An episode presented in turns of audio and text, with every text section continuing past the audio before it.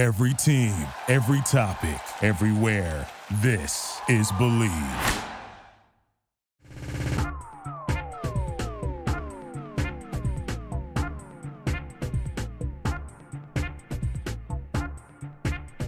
Hello, everybody, and welcome to another version of Bill Roden.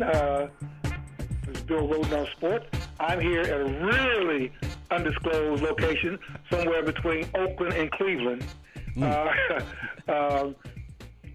a mystery, but I know where my host and friend, the great Jamal Murphy, is. Murph, what's going on? What's up, man? Everything's good here in NYC, another undisclosed location. We can't make it public. Sorry, guys, but everything's good. Yeah. I know you caught that classic. I guess it was classic, right? Classic game last night. Yeah, absolutely. I guess it's classic when everybody's pissed off. Yes. If everybody's pissed off, I guess it's classic. If there's something to remember, good or bad, it could be a classic. Hey, that was a great. What was that you sent, Jamal? That was great. Was it a mime? What was it? The meme. Did you see the meme? I don't know if you guys saw it. I saw it with LeBron coming out. When J.R. Smith gets the rebound and dribbles straight to the liquor store. I didn't see that. He dribbled straight to the liquor store, man. J.R.'s on that hen dog, man. He's back on that head. Listen, dog. Stop talking. He's from Jersey now. I'm a Jersey guy. St. Benedict's Prep in the house. Exactly. You know those Jersey guys. Listen, though. Earl Smith Jr. can ball. Yeah. Although he hasn't been balling. Freehold Barrel Township. I got to defend. Let's just hope he knows. He knows date, place, what score, and time. Yeah. Wow. Seriously. Seriously. That might be asking too much. Yeah. Well, we got hey, Jamal, so what we got there in the studio? Yeah, we got a couple of guests in studio that you've heard before. We got Otis Harper here. He's been a guest host a few times on the show. WBKS.com. He hosts In the Game, 9 p.m. every Tuesday, right? Yeah, WBKS1.com. They call me O-Dog in the house. And then we got Gerard Hector, another regular from BT.com and Black Sports Online. What's up? What's up, man? How you guys doing? Hey, everybody, what's going on? Excited to be back. Hey, doing well, absolutely. So listen. Yeah, good to have everybody in New York City. We're joined by Gary Washburn, the great NBA writer from the Boston Globe. Gary, what's going on, man? Hey, Mr. Roden, how you doing? It's all good, man. It's all good. We were talking about how bizarre that game was. You're out there, right? You're in Oakland? Yeah, I'm in Oakland. Yeah. So what we're going to do is go around the horn. There's so many components to this bizarre game that we're going to just sort of go around the horn. And everybody gets to talk about what your particular takeaway or your most bizarre point is from the game. And since you just called in, you're out there. Why don't you go first, Gary? Wow, everybody gonna talk about the JR play, and that was a lot to talk about, and it was a boneheaded play. But that reversal of the charge, I think, was really critical, and that's unprecedented. I don't know if I've ever seen a charge block call reverse. And if the Cavs get the ball, they're up 2, yeah. Fresh 24-second clock, 36 seconds left, and a chance to seal the game. If they get a bucket, the game's pretty much over. You know, the Warriors would have to have gotten a stop and then score to seal the game in overtime. Or maybe, you know, you could have won it with a 3. So that's the game right there. And to Ben and Durant 2 free throws to tie the game, I mean, that was one of the bigger calls I've seen in an NBA Finals game in a long time. I mean, and I know everybody's talking about JR and the memes are up and it's hilarious because it's JR. And, you know, but, man, that charge block call, and I do believe it was a block, but right. To review it for him being in the circle, he was nowhere close, and then to rescind it and then turn it into a block from a charge, I think that was one of the bigger calls I've seen in an NBA Finals game in a long time. But why did they do that, Gary? I mean, what was the rationale from doing that? And everybody, just feel free to chip in. We don't have to. This ain't school. But what was the rationale for them doing that if it's unprecedented? Basically, in the last 2 minutes of the fourth quarter overtime, you can review calls. Now, they reviewed whether LeBron was in the restricted circle. He was nowhere close. He was outside the circle. Right. Yeah, it was legal. But once they looked at it, they then reviewed whether he was in legal guarding position to draw a charge, and they ruled that he wasn't. So basically, it was, you know, it was like looking through somebody, looking for something. You didn't find that, but you found something else. Right. Yeah, that's kind of how it went. Well, Gary, what I think happened was, that's how it went. Yeah, I mean, the one ref called block, the other one called charge, and I think they were like, well, we got to get this right. And they knew the only way they can get it right, because you can't review block charge on its own, was we can review restricted circle, which they knew he was a full, 2-3 feet away from the circle. But and then once they went in, they found what they were looking for. So yeah, it was sort of one of those, we know we're not going to find what we actually want. You know, we're going in for the reason, but we found what we were looking for, which was, and so the call was correct, right? It was an actual block, but the reason for finding it was incorrect. It was a block. The contact was hard. LeBron read the play. He wasn't in great position. Right. I mean, it wasn't. I thought it was a block. If someone could argue, I'm sure Cavs fans would argue passionately that it was a charge. Yeah, I'm not against that. And when you have the benefit of seeing replay 9,000 times, slow-mo from 85 angles, of course you can figure out that it was. But in the bang-bang moment, you call what you see. I thought in the moment it looked like a charge. Van Gundy and Mark Jackson both said that he established his left foot, which was enough, even though he was moving his right foot. But like Gerard said, once I sat there and watched the replay and watched it over and over again, okay, yeah, there was a little movement. But in the bang-bang moment, he was clearly outside the restricted area. I, too, like Gary, thought that was the key moment of the game. That's a potential 5-point swing, at minimum 4 if they score. You run the clock down. LeBron was on a high. I thought that really changed the whole tenor of the game, notwithstanding what JR did. Okay. But isn't the bottom line, all this stuff, getting it right, getting the call right, isn't that sort of what we want? But we want the right call to be made, right? What's the right call on a block charge? That's a subjective call in the moment. Listen, how many times do we look at a block charge and say a block? It could have been a block. It could be a charge. It's a subjective call. No, but according to the ref. There are rules. But in the moment, it looked. You can't tell me in the moment that it didn't look like a charge. We have a passionate Cavs fan. Yeah, but we have to be prisoners of the moment, right? In other words, so Gary, you were there. I'm sure that when it looked like it was going to be a charge, The place was like probably like a mausoleum, right? It was probably like, they know it was going down, right? It was quiet, and people were like, well, what are they reviewing? And we were all like, yeah, what are they reviewing?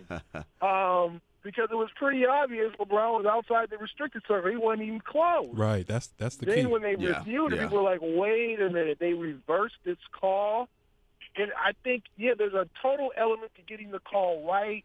But, man, NBA officiating has taken a beating over this playoffs. Right, rightfully so. They've been bad. And then you got this legalized gambling stuff going on. Absolutely, that's the next conspiracy theory. And, that is a call that, my goodness, I mean, you're snatching victory from the jaws of defeat. You are changing the game completely with that call. I mean, let me just say before I forget. I'm the oldest. But I wasn't going to go there till later in the show. But I was thinking, the NBA really better be very, very, very careful with this stuff. Because you don't want the public to start wondering. There's always been this sort of undercurrent of stuff, but. NBA is so subjective. I think the NBA office, official's office, is in the NBA headquarters. And so with this thing with Donahue a few years ago, the league has to be really, really careful with the thing where the referees play such an important role in this stuff that I don't know what they have to be careful about. Like you mentioned, the legalized gambling coming in. I'm not sure what the linkage is. All I know is that I just keep telling myself, just as a reporter, as a journalist, I don't have stake in this stuff except I hate the Warriors. But, I don't know, Gary, what you thought when you said you know, about the officials, but, and I don't know what the panel thinks, but I just think the NBA has to be really, really careful with this whole officiating thing and the calls getting, you know, seeming to be, like you said, Gary, they're almost like the police and black people, you know, looking for something. Right. So, again, man, I don't know. I don't want to make more of it than it is. I just think that they'd be very careful. Well, I'll tell you, they better be careful because, see, the second half spread of the Warriors-Cavs last night was +9. They call that late foul against Tristan Thompson. Now, you send Livingston to the line. He shoots 2 free throws. That changes the whole gambling thing. It goes from being an 8-point lead to a 10-point lead, and now people start wondering, hey, why did they call that foul? Otis, you have money on the game, man? No, I'm just saying. It's a serious concern, it is. Especially when you have a history of an NBA official from the past being involved in gambling. They better be very careful about getting involved and taking some of these profits. That's true. I have a question for Gary, though.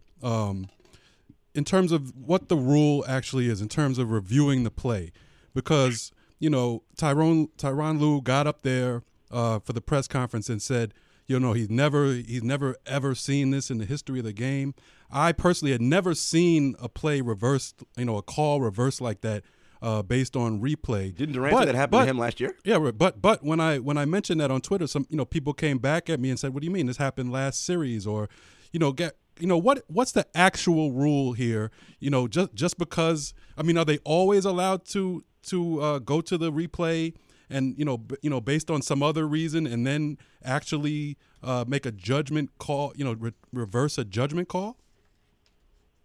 Yeah, for a charge block, they can always review the restricted area, okay? And that's what they reviewed, even though we know that LeBron was nowhere close to inside the restricted area. Once they review that, then they can review whether he was in legal. This is a rule that was passed about 3 years ago. Mm-hmm. They can rule that whether he was in legal guarding position is what they call it. So they ruled that he wasn't in legal guarding position. Although he was outside the restricted circle, he wasn't in position to take a charge, so they called it a block. That's the kind of the tricky thing that's very rarely reviewed or called. It's very, you know, I've seen some goaltending. I mean, I saw a call in the Boston-Milwaukee series where the Celtics' late-game situation, I think they were ahead 1 or 2 points. Last minute, Al Horford released a shot after the 24-second clock. It was a pretty blatant violation, but the officials didn't catch it, and then they could not review it unless he made the shot. So we're like, well, why didn't you review it? Because it was an obvious violation, and the officials said, we can't review that unless he made the shot. So basically that cost Milwaukee because he missed the shot, and I think there was an offensive rebound, and then like it cost Milwaukee 12 or 13 seconds with a chance to tie. And the official said, we can't review it unless he made it, which doesn't make a lot of sense, but that's what they stuck to. So there's some strange rules here in terms of the officials and what they're able and not able to do, because that's what we usually think, 24-second clock violation, you can easily review it at the center and the caucus and review the play and get it right. They didn't get it right. And they cost the Bucks about 12 to 15 seconds because of something that could offensive rebound on that play. And I think they missed another shot, so Milwaukee had less time to try to tie the game. So these are things that like you're right, Mr. Roden, you're gonna have to. They got to fix these things. Right. This can't happen. And at least, I'm sure that in the offices now they're saying what happened last night cannot happen again. Like, we can't have the integrity of our game questioned and challenged by officials who don't know what they're doing. Even Steve Javy in the NBA office he thought it was a charge and they reversed it. So you got an experienced official. That's why block charges. Okay, I get if you want to review for the restricted area, review for that, but leave the call the way it is, the way it was called on the court. Or just things need to be clarified. You know, for the refs, for the coaches, for the players, and for the fans. You know what I'm saying? There needs to be education, and I think everyone needs to understand, right? And stop sort of this mindset of, this foul happened, and this cost us the game. because what you're doing then is you're assuming, okay, if that play happened, the rest of the outcome of the game would have been the same way it was the other way. We don't know that, right? What if Steph Curry made a three 45 seconds earlier? The game can follow differently and end up differently. So we don't want to get away from that idea of, unless it is a direct play that ends the actual game and then it's over, then you can go there. But if there's still time on the clock, which there was, and then it went to overtime, you can't be like, well, this is the reason why they lost the game. This was one of these series of events that happened that began another series of events that caused the loss. But we can't just be like, well, they missed their call, they lost the game on that. Because we don't know if the game would have played out the same exact way. Let me ask you guys this. This is Bill Roden on sports. We've got Gary Washburn on the line for the Boston Globe out in California. We've got the great Jamal Murphy. We've got Gerard Hector and Otis Harper. Listen, guys, we talk about the refs, but at the end of the day, Golden State, they – not Golden State, but Cleveland. Cleveland had a chance to win. They had several chances to win. So, yes, we could debate – the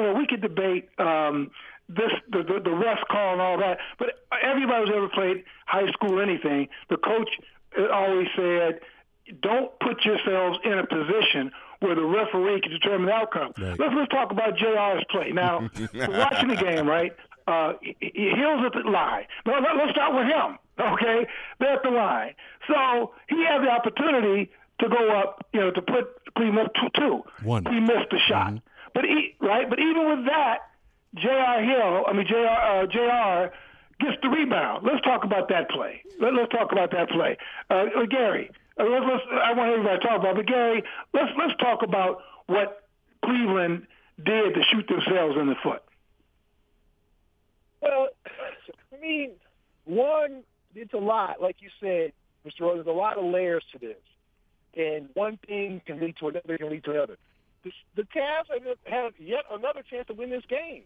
2 free throws by a percent free throw shooter, a guy who's in his 12th, 13th year in the league, in George Hill. Right. He misses the second free throw. The pressure situation, he didn't come through.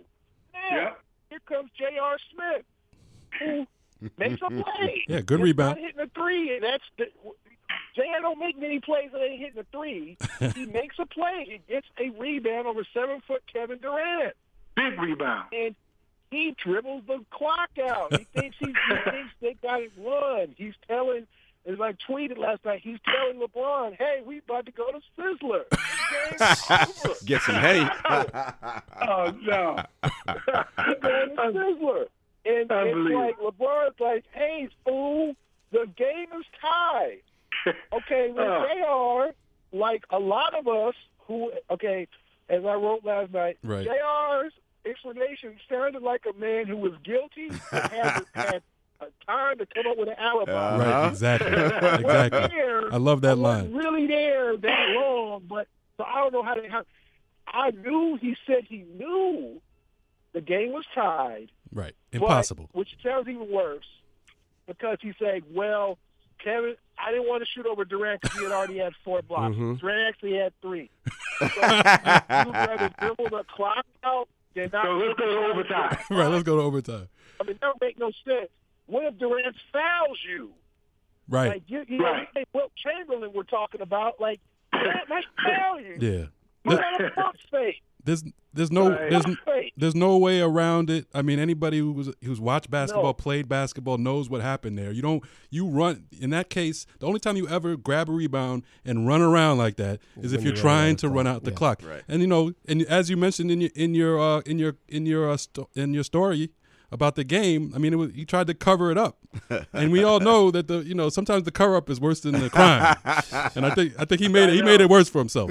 Speaking of covered up, all of this nonsense covers up a masterful performance by LeBron James. He goes out, puts up 51 points, 8 rebounds, 8 assists, and all we're talking about is the bonehead play by J.R. Smith, a missed free throw by George Hill, a bad call by the official. That's the takeaway. LeBron, what else can LeBron do? I don't think they're going to get another chance to win a game in Golden State, in Oakland. I think this was their best chance. It would have changed the tenor of the series to go up 1-0. Now all of a sudden you relax a little bit more. You got home court advantage for the rest of the series. Not saying that they would win because, as Gerard has said, you can't take that out to any conclusion. Exactly. But it definitely puts you in a different position. And Cleveland had a chance to win in overtime. Look, the big thing is in these close games, right, you need guys on the floor that know what to do, high basketball IQ. That is not something we associate with J.R. Smith at all, high basketball IQ. And he's even said it himself. That's bad basketball IQ by me. Yes, we know that. And the thing about pressure situations, which is what that is, pressure just reveals who you already were from the beginning. It doesn't make it right. And so, as the great Jay-Z said, right, you can change, but that's just a top layer. You were who you were before you got here. That is who J.R. Smith is. We should have known he was going to dribble straight to the liquor store. I'm looking at the question on LeBron's face. I'm watching this game, and I'm thinking, at that precise moment, I'm thinking that's the moment when LeBron says, you know what, up this, I'm out of here. Yeah, I think so. He said, I'm to 51 points, and I'm putting my legacy in the hands of these clowns. J.R. Smith, I'm out on that. So I think if he does decide to leave, because I'm not sure who said it, but what else can he do? Is he going to score 61 points on Sunday? And I guess that's the question. Right. Does Cleveland come back from this? I mean, this podcast goes up tomorrow. Does Cleveland, can they come back from this on Sunday? Can they come back from this? Some people say, they're so deflated that they'll never come back. Other people say, well, listen, it's still just one game. I mean, you're supposed to win on your home court. And the Cleveland Cavaliers came so close that they say, you know what, we can take these guys. What do you guys think? Can they come back from this?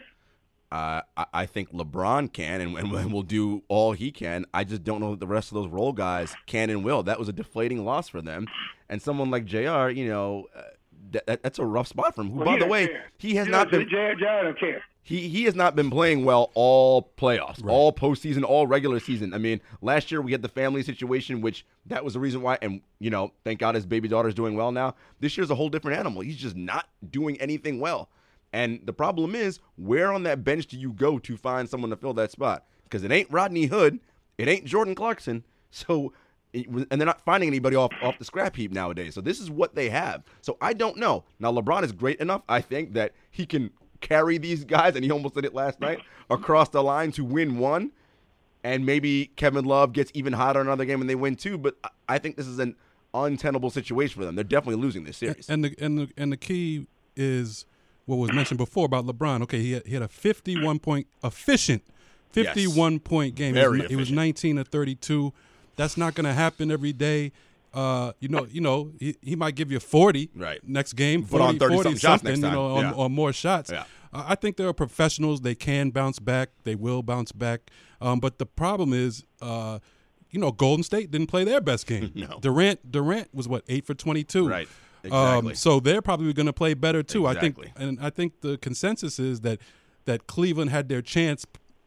Partly because Golden State, didn't play their A game. You have to take advantage of that. This is Otis Harper. I'm going to go the other way on that, and I'm going to say Cleveland does come back because the Warriors have shown the ability to be beaten. They should have lost to the Rockets, in my opinion. But the Rockets did see it in their eyes, remember? I saw it. It was something. I noticed it, too. You saw it in their eyes, I did see a little something. It was a little twinkle. But no, seriously, I think the Warriors are beatable this year, more beatable than they have been in previous years. I think they're taking winning for granted. They can. Jamal and I talked about this off air, and, they sort of have this laissez-faire attitude or blasé, where we could turn it on when we want, evidenced by the fact they keep doing it in the third quarter, but the first and second, they let teams hang around, and they let Cleveland hang around. You let LeBron get off again, I think LeBron's going to go for 40 every night in this series or every game, however long this series goes. Is he going to go for 50? I don't know. I thought he was going to go for 50 last night. I think he's going to go for 45 next game. The question is, will someone else step up? Will Kevin Love be able to get another 20? Will JR get 10? Will Nance get 12? You need a third guy to score 12 to 15 points, and you need your role players to play their role. And I think they can beat the Warriors on their home court. They had them beat right there. Well, I mean, look, that's the thing we talked about, right? I mean, that Kevin Durant point you made was huge, and that's sort of what's the maddening thing about watching him sometimes so closely. He has these moments where I'm like, where are you on the floor? Are you even? He looked disengaged. So disengaged. His shot was off. He just looked like he wasn't in La La Land. He looked like he was in La La Land. So Gary, you were there up close. You were in the press conference, in the locker room. What's your opinion on that? How do you think Cleveland bounces back? I think Cleveland can bounce back. I think they're a resilient team. I think Ty Lue doesn't get enough credit for motivating his guys. I think they can make Game 2 very competitive. I think they spent some time during that break between each conference finals and Game 1 to figure out how to attack Golden State, and I think they're going to stick to that. And they don't have, nobody has anybody to guard LeBron, but the Warriors just don't. And so LeBron was picking and choosing, and the only thing with him is fatigue, obviously. You don't want him to get tired. I think in the third quarter when he was getting tired. And you want to keep him fresh. You don't want him to have to score 51 points. But you're going to need somebody to score 20, like you guys said, 20, 25, someone to step up. I mean, Larry Nance gave him good minutes in Game 1. I mean, he's going to have to step up. Kevin Love is going to have to play well. J.R. is going to have to, I feel bad for J.R. You got to go to church that morning first. If you don't go to church already, you're going to start. Hopefully, he's having no Henny the night before, though, before he goes to church. Do you guys think J.R. showed up in the locker room just like, hey, what's up, guys?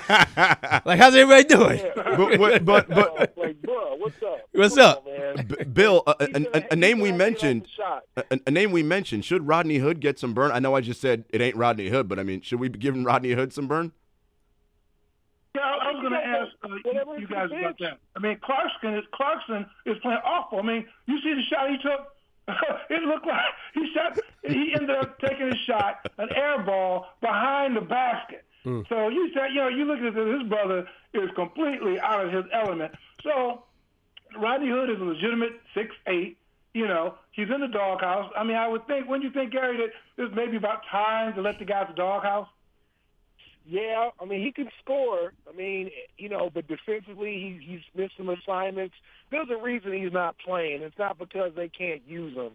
I think it's all hands on deck if you're Tyronn Lue. I think you got to open up the doghouse. You got to let you got to unblock everybody off Twitter. You have to use everybody at your disposal. I don't know. Some people were saying Jenny Osman, the young Euro kid who acts like he's just so excited to be there. He's a kid who won some kind of contest where he's calved for a day. He just jumps around and backflips and everything. Let's see what he can do. LeBron needs some help in this series. These are four All-Stars you're playing against. And I mean, yeah, Durant was not good last night. Durant was lazy offensively. He settled for post-ups. He didn't attack the basket. He missed some open shots. They got bailed out by Draymond hitting 2 threes, which was a shock because he was struggling. And then Curry was Curry because, Klay Thompson, of course, as he was, one of J.R.'s faux pas that no one's talking about, damn near taking Klay's leg off in the first quarter. Klay wasn't himself because he was injured. So you have a chance to steal a game because I just think if you go back to Cleveland, this series is tied at 1. Man, that becomes a real the Cleveland fans didn't believe they can win this series. If you go back 0-2, then you're talking about, oh boy, we're gonna lose in 5 again. Right. Today's podcast is brought to you by Audible.com. Get a free audiobook download and 30-day. Free trial at www.audibletrial.com/Bill Roden on sports. Over 180,000 titles to choose from for your iPhone, Android, Kindle, or MP3 player. Again, that's www.audibletrial.com/Bill Roden on sports. Check it out. I want to get into what's going on in Philadelphia with Colangelo, but before we do that, this kind of gets into the whole national anthem thing. The NBA is kind of on this, they say it's on this high, the most popular sport in the world, blah, blah, blah, blah, and all that. So I'm looking at the national anthem, which, well, I mean, I should say this publicly. I've got my own way of dealing with the national anthem. But I was thinking, okay, all the NBA players, during the whole Kaepernick thing, they were like, yeah, brother, we got your back, yeah. But I'm thinking, okay, you guys are standing there, heart on your thing. Now, everybody's going to hide behind the fact that, well, it's a rule. you know, it's a rule. We signed a contract, you know. I said, well, yeah, it's a rule that the police aren't supposed to be tasing, you know, one of your brethren in Milwaukee. You know, at what point do you guys say, listen, yeah, it's a rule, but we got some real problems with this.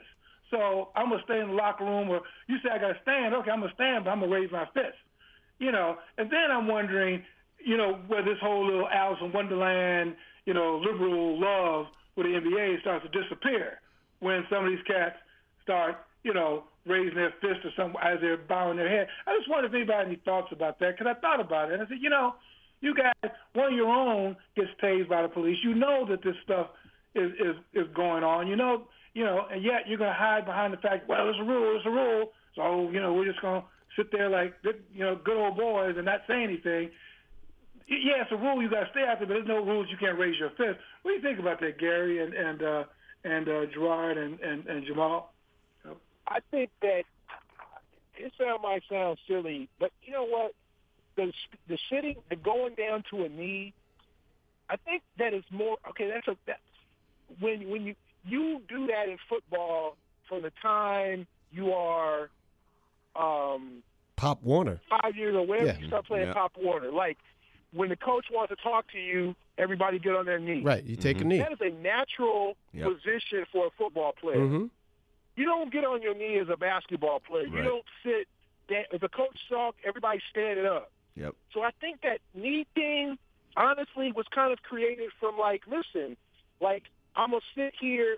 I think Kaepernick was like, I don't think he said I'm gonna get on my knee. I just think he said I'm not standing up. Right. So I think with basketball players, do you like? How do you like? I think they're kind of like, well, how do we do this? Do we go to our knee? When everybody's standing up next to us, are we the person that goes to our knee? Do we not come out of the locker room? Do we have our head down? I just obviously, Mr. Roden, you need players in this league who are woke and who are willing to take a chance, mess up their maybe risk marketing money, risk the backlash of saying, I'm going to stand up against this.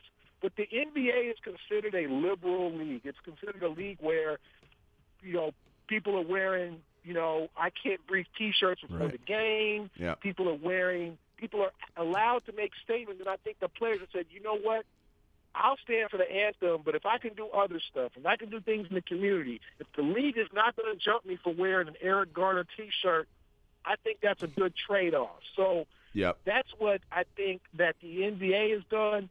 That the NFL has. The NFL is like, no, we don't want you saying nothing about nothing. and this is Gerard Hector. And Gary, I got to agree with you on that, Otis, before you continue. Sure. The NBA oftentimes gets a lot of credit just for not being the NFL, right? I mean, let's just be clear about that. Because the NFL is so far in one direction, the NBA just gets credit just for not doing that. You know, and I'm not saying guys like Steve Kerr and Greg Popovich don't care about equality and injustice. I mean, from what they say, it appears they do. I don't know them personally, but all I can go by is what they say. But again, it's easy to be in that position when all you really have to do is be like, oh, what the NFL does is ridiculous, because the NFL is ridiculous when it comes to these kinds of things. But to your point, Gary, you're right. The NBA allows its players to be outspoken and say things because the NBA is a players' league. The NFL, unfortunately, is not a players' league. It's an owners' league. And the big thing for me that I saw was the Sterling Brown incident in Milwaukee, because the way the timeline went down for all of that, Sterling had to get his ownership involved, which he did, right? And the higher-ups in that group, and they went to the authorities and the police and said, look, this is a problem here that we have, and we need to work on this situation. So I think on the one hand, the NBA is much more progressive and much more liberal-leaning, but let's not come out and act like, you know, they're this pantheon for true civil rights justice, because I believe if there was something that would ultimately affect their bottom line, they'd be singing a different tune, too. And the NBA is just as scared on the whole anthem issue as the NFL is. That's why one of the reasons they have the rule in place in the first place. Right. And when all this was going down last year with Kaepernick, you know, Silver made statements that, you know, we want guys to, you know, to stand by this rule. You know, they don't want to be, quote unquote, embarrassed by that type, that, you know, whatever, that, you know, want to be labeled as unpatriotic, even though that's nonsense. But the NBA, at the same time, I do give the NBA some credit because, you know, like you said, the Sterling Brown situation, the Milwaukee Bucks came out with a strong statement against, you know, against that situation. They went after They got involved politically. They went after the Milwaukee Police Department. Said, you know, there's no question. Absolutely, they're wrong. Something has to be. They have to change here. You could not imagine any NFL team doing that, owner or anything doing that. So I think part of it is it's true that the NBA is, like you said, in comparison, is a more liberal league. But at the same time, players need to need to speak out even more. I think if you remember with the Trayvon Martin, they had the hoodies in Miami, the T-shirts with Eric Garner. I think something like that, or whatever they decide to do, they need to take more of a visible stance. Yeah. And I don't mean stance just by standing up, but you got to do something that people see, something that people acknowledge and say, okay, they're not just standing there they're making a statement. It's not just standing there, it's making a statement. Have you guys noticed, by the way, that the beginning of the games, they're playing the anthem again? Yeah. You know, Bill, that's a great question. As it relates to raising a black fist, Bill, I was fortunate enough to interview Dr. John Carlos on my show. And the backlash that he took obviously was a different time, but he said he was basically blackballed out of track and field. I don't know. I think I think it's going to have to be united. If they do it as a team, I think they're okay. You know, united we stand, divided we fall. If they do it as individuals, that's where the problem lies. Because, again, it's the same thing in the NFL. The NFL players left Colin Kaepernick. They hung him out to dry. For sure. You know, they left him standing on an island where I think it's easier to get 12 guys, 13 guys on a team to agree than it is 53. Yeah, for sure. Especially in the NBA when you have a tendency to be more like-minded, similar backgrounds, similar understandings of the issues. Even if you're not African-American or black, you might still have played in those environments where you see some things and you say, hey, listen, I understand this is not right. So I think it's easier to get, but I think it has to be a united front. Mm-hmm. Hey guys, look, just a few minutes we've got left, and again, hey Gary, thanks for calling in from Oakland, and of course our studio panel. What do you think of what's going on in Philadelphia, Jerry Colangelo? I mean, if there's anything that talks underline the era of social media, is that. Gary, do you think that Jerry Colangelo survives this? All these hidden Twitter accounts attacking. Players on his team, players around the league, the GM around the league. Do you think Colangelo survives this? Yeah, it's Jerry's son, Brian. Yeah, I mean, I don't think he does. I just think it's a bad look. I don't think all the counts are his, but it sounds like they've been leaked to his wife, and he's going to have to go down because of his wife. I just think the lack of trust is now apparent. This is an organization that's been through a lot of embarrassment over the last 5 or 6 years with the tanking, and they're signing less than, talented players and signing a bunch of just scrubs because they just wanted to lose so they can get draft picks. And now they're on the upswing, and this is an organization that now wants to draw a major free agent. I can't remember the last time a major free agent signed with the Philadelphia 76ers. It might be an Elton Brand maybe 10, 12 years ago. A guy who was in his prime signed with the 76ers. Mm. Now they want to get a Paul George. They want to get an interview with LeBron James. You know, they want to bring guys in. They want to bring in that guy to put them over the top. And when you got a general manager who's got these alternate Twitter accounts, bad-mouthing his own players, bad-mouthing players around the league, bad-mouthing the coaching staff, then you know what?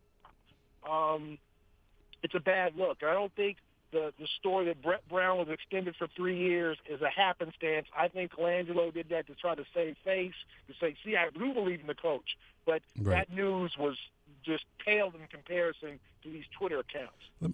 Let me say, this is one of my favorite stories in a long time. I mean, it was fascinating. It was well reported. I mean, you get a tip from someone who works in artificial intelligence. Yeah, does an analysis on the Twitter handle. Sees that all five are related. They all are very pro Brian Colangelo. And I know now that they're reporting some of them may be linked to his wife. I just I mean, there's no way that your wife is doing all that and you don't know.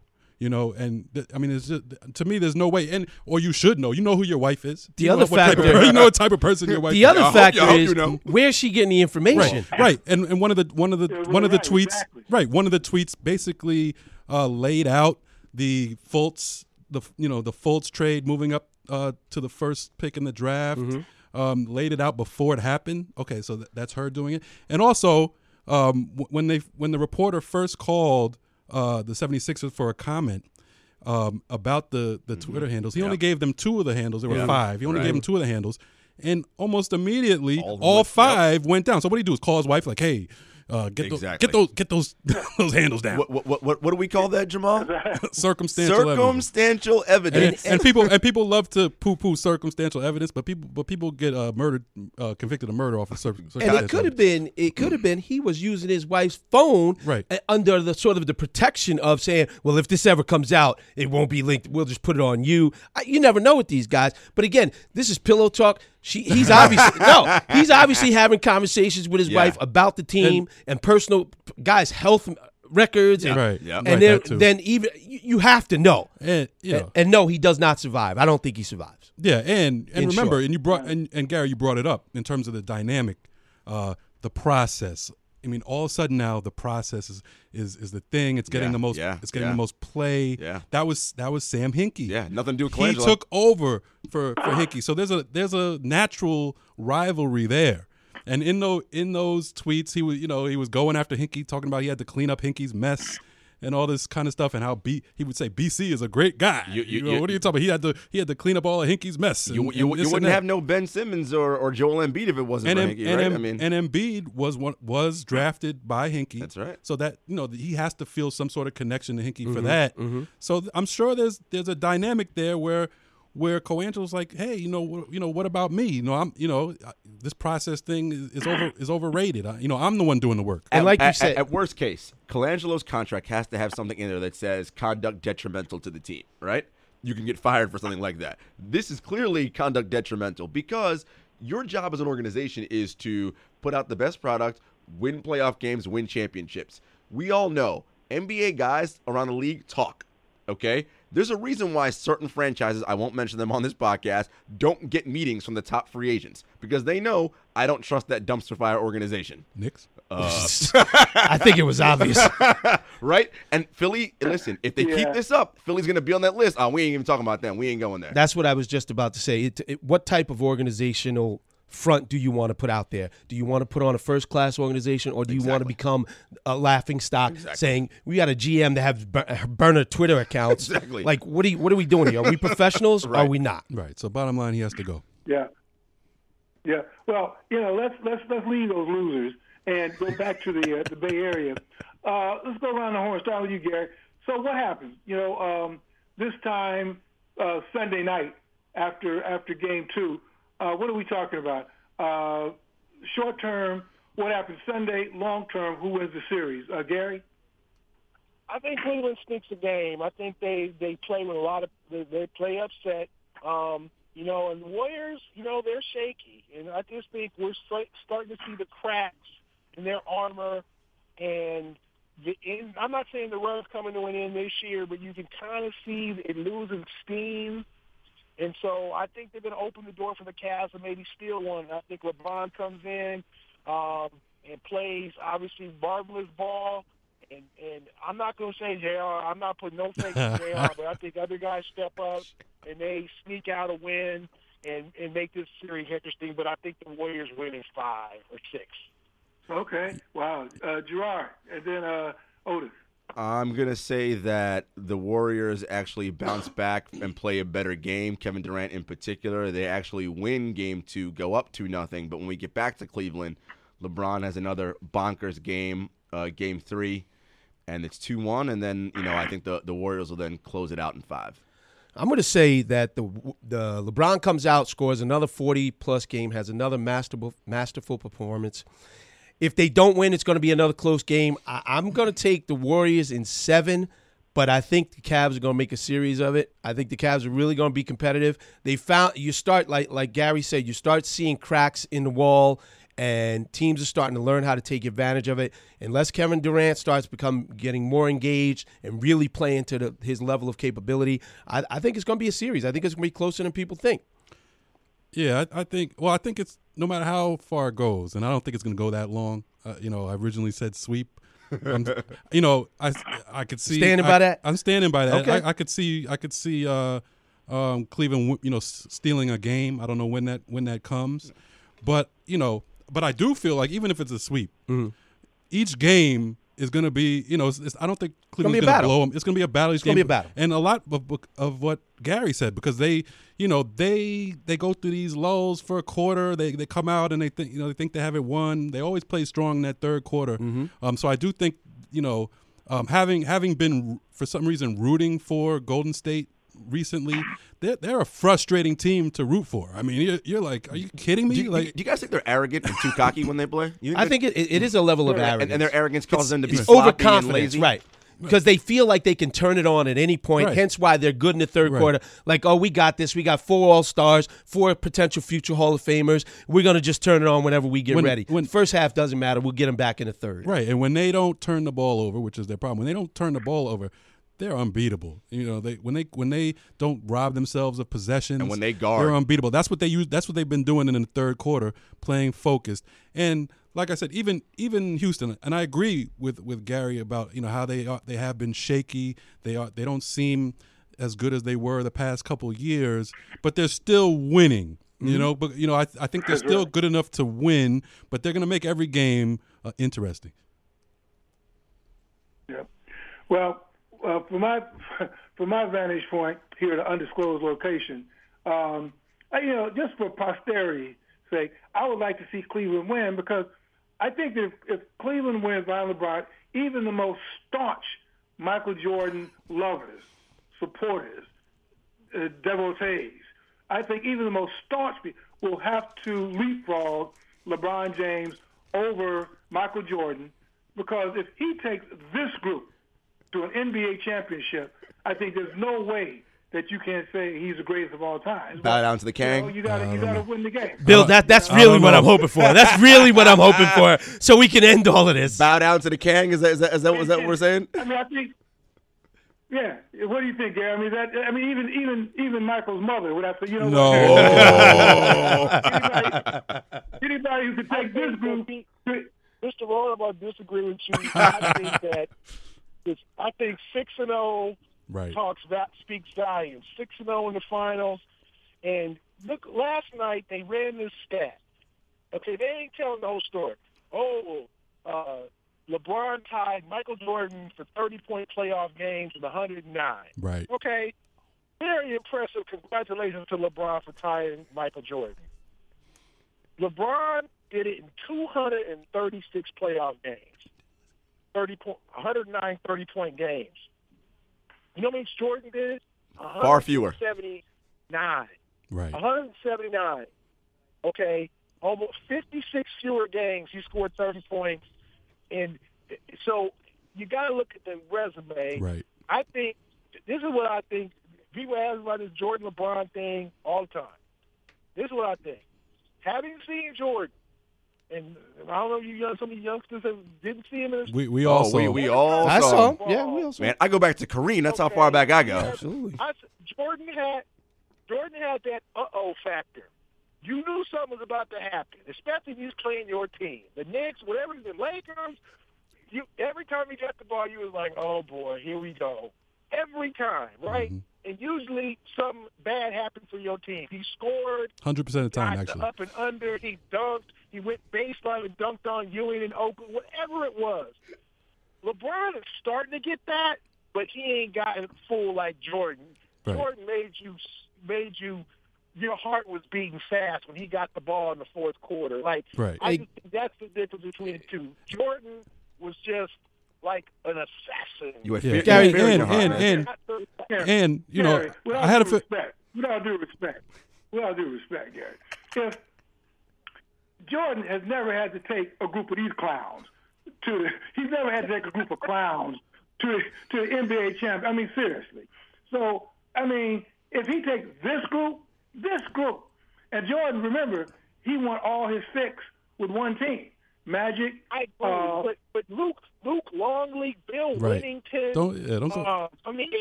Wait, Scottie Pippen and Dennis Rodman. Scottie Pippen averaged 16 points for his career, by the way. This Portland year's killed him. Look at those Bulls teams. Let me just say. I got it. Him and Pippen, yes. Let me just say this about those 30-point game stats. Hey, Gary, way to mess up a good story with the facts, man. That was a great stat. Way to mess it up with all your facts. Thanks. And also, wait. I just gotta say. You know, I knew this was gonna come up, so I got some. I got some stats. I got some numbers for you. You know, you can't always just live in the moment. Okay, you got. You know, LeBron, his career, he's a 27 point. 7 rebounds, 7 assists guy for his career. Outstanding. Jordan's career, he's a 30.6 rebound, 5 assist guy. In the playoffs, he was 33, 6, and 6. Yeah. Okay? So, I mean, people said he just scored. Always shooting over 50% too. Yeah, not really. And also, and you talk about those stats they showed. One of the stats they showed last night was, you know, LeBron was one of the 5 guys to score 50 points in an NBA Finals game with 51. Mm-hmm. You know, a few notches ahead of him was Jordan with 55. Mm-hmm. So we have seen Jordan do the exact same thing we saw LeBron do last night. This is just the more recent. All right. Well, you know, some people think Bronco Nagurski is the best fullback ever. So. Yeah, right. Lord have mercy. Who? Bronco Nagurski. Exactly. We ain't going there. Yeah, we love who we love. So, true. And I'd like to thank we have a great crew. Gary Washburn out at Oakland. Thanks so much, my brother. Is the NBA writer for the Boston Globe. We got Gerard Hector, Otis Harper, and, of course, the great Jamal Murphy.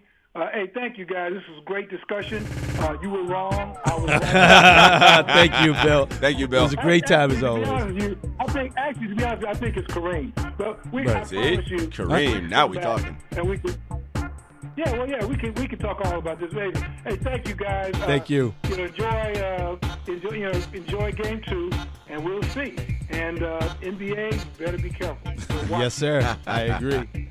Hey, thanks everybody. God bless, and we will see you next week.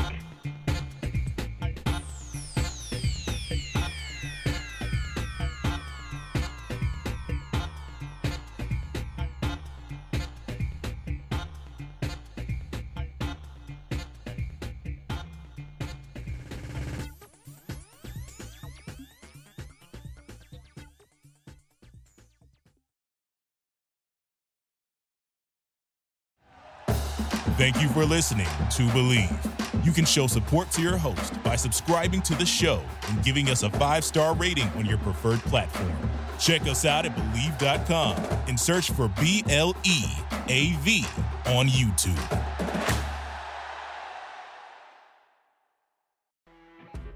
You know when you're listening to a true crime story that has an unbelievable plot twist that makes you stop in your tracks? That's what our podcast, People Are the Worst, brings you with each episode. I'm Rachel. And I'm Rebecca. We're identical twins who love true crime cases that make you say, "Didn't see that coming," and we hate the people responsible for them. Listen to People Are the Worst now on Apple, Spotify, or wherever you get your podcasts.